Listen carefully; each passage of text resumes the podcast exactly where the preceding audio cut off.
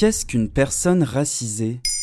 Merci d'avoir posé la question. Le mot racisé a fait son entrée dans le dictionnaire Robert en 2019, comme personne touchée par le racisme ou par la discrimination. Mais le mot est employé depuis longtemps par le milieu militant antiraciste, et plus encore par les sociologues. La première sociologue à l'avoir employé est Colette Guillaumin, en 1972, dans son livre L'idéologie raciste. Alexandra Pierre, membre de la Ligue des droits et libertés, définit le mot racisé comme une personne qui appartient, de manière réelle ou supposée, à un des groupes ayant subi un processus de racisation, soit un processus politique, social et mental d'altérisation. Dans son acceptation large, une personne racisée semble désigner une personne non blanche. Lettre à la République, à tous ces racistes à la tolérance hypocrite, qui ont bâti leur nation sur le sang, maintenant s'érigent en donneurs de leçons pilleurs de richesses, tueurs d'Africains, colonisateurs, tortionnaires d'Algériens.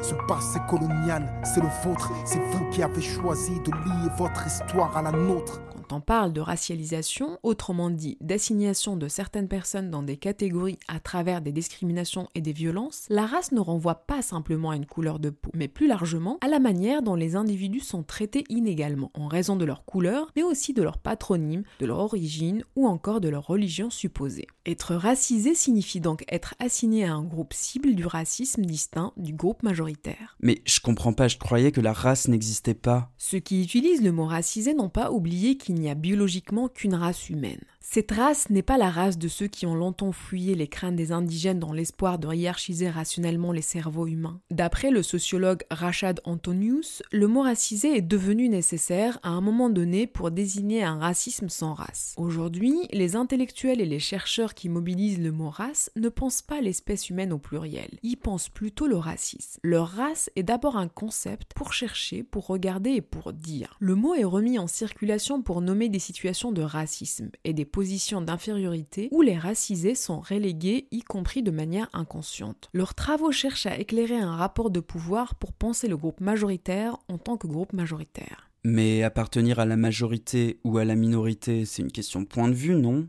Après des propos tenus sur le plateau de l'émission On n'est pas couché sur France 2, la chanteuse racisée Camilia Jordana a été accusée de racisme anti-blanc par un syndicaliste policier invité chez Morandini. La jeune femme avait prononcé cette phrase. Des hommes et des femmes se font massacrer par la police quotidiennement en France pour nulle autre raison que leur couleur de peau. Des propos jugés mensongers et honteux par Christophe Castaner, ministre de l'Intérieur à l'époque. Ces propos traduisent néanmoins un malaise sans cesse relayé devant l'impunité des violences policières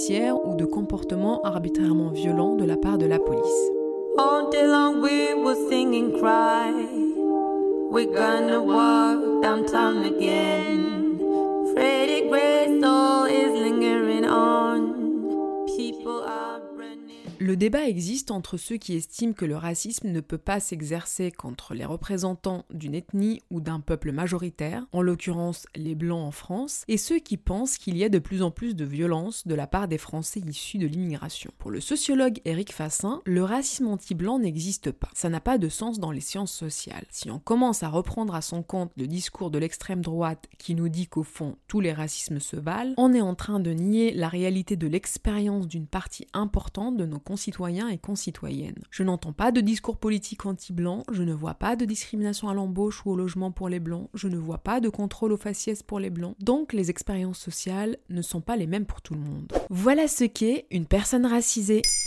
Maintenant, vous savez. En moins de 3 minutes, nous répondons à votre question. Que voulez-vous savoir? Posez vos questions en commentaire sur les plateformes audio et sur le compte Twitter de Bababam.